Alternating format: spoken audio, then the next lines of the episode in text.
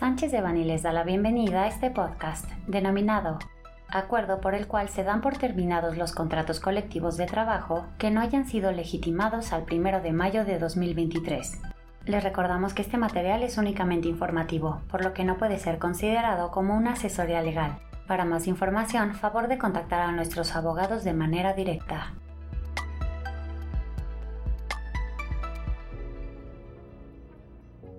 El 2 de mayo de 2023, el Centro Federal de Conciliación y Registro Laboral publicó en el Diario Oficial de la Federación el acuerdo a través del cual da por terminados los contratos colectivos de trabajo que no hayan sido legitimados al 1 de mayo de 2023, así como el extracto de acuerdo por el que se dan a conocer los contratos colectivos de trabajo legitimados. El acuerdo establece que los contratos existentes que al 1 de mayo de 2023 no cuenten con una constancia de legitimación expedida por el Centro Federal o que no se encuentren en trámite conforme al acuerdo se dan por terminados a partir del 2 de mayo de 2023. Acorde a lo previsto en el decreto por el que se reforman, adicionan y derogan diversas disposiciones de la Ley Federal del Trabajo publicado en el Diario Oficial de la Federación el 1 de mayo de 2019, es importante mencionar que los salarios, prestaciones y demás condiciones de trabajo contempladas en los contratos colectivos de trabajo que se den por terminados se conservan en beneficio de las personas trabajadoras, las que serán de aplicación obligatoria para el empleador. Por el otro lado, el acuerdo establece que no terminarán los contratos colectivos de trabajo que se encuentren en los siguientes supuestos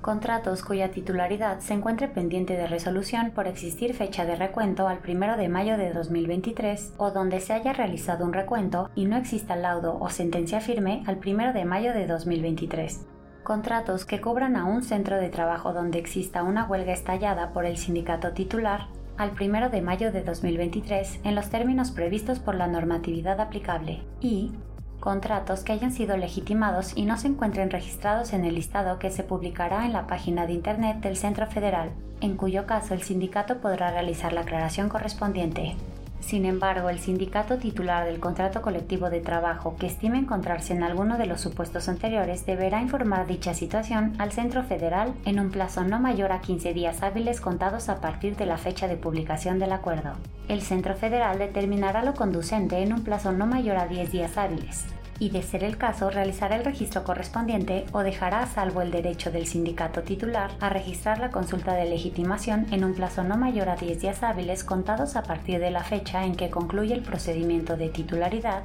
o de huelga según corresponda.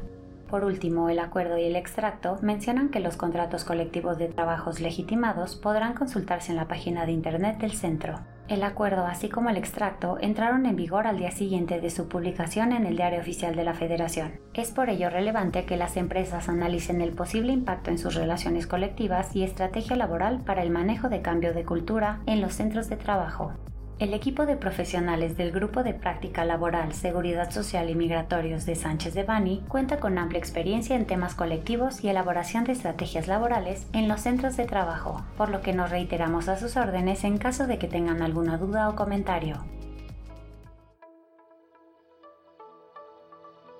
Este contenido fue preparado por Alfredo Kupfer Domínguez, Fermín Lecumberricano y Sebastián Rosales Ortega miembros del Grupo de Práctica de Laboral, Seguridad Social y Migratorio. Para cualquier duda o comentario, contáctenos directamente o visite nuestra página www.sanchezdevani.com.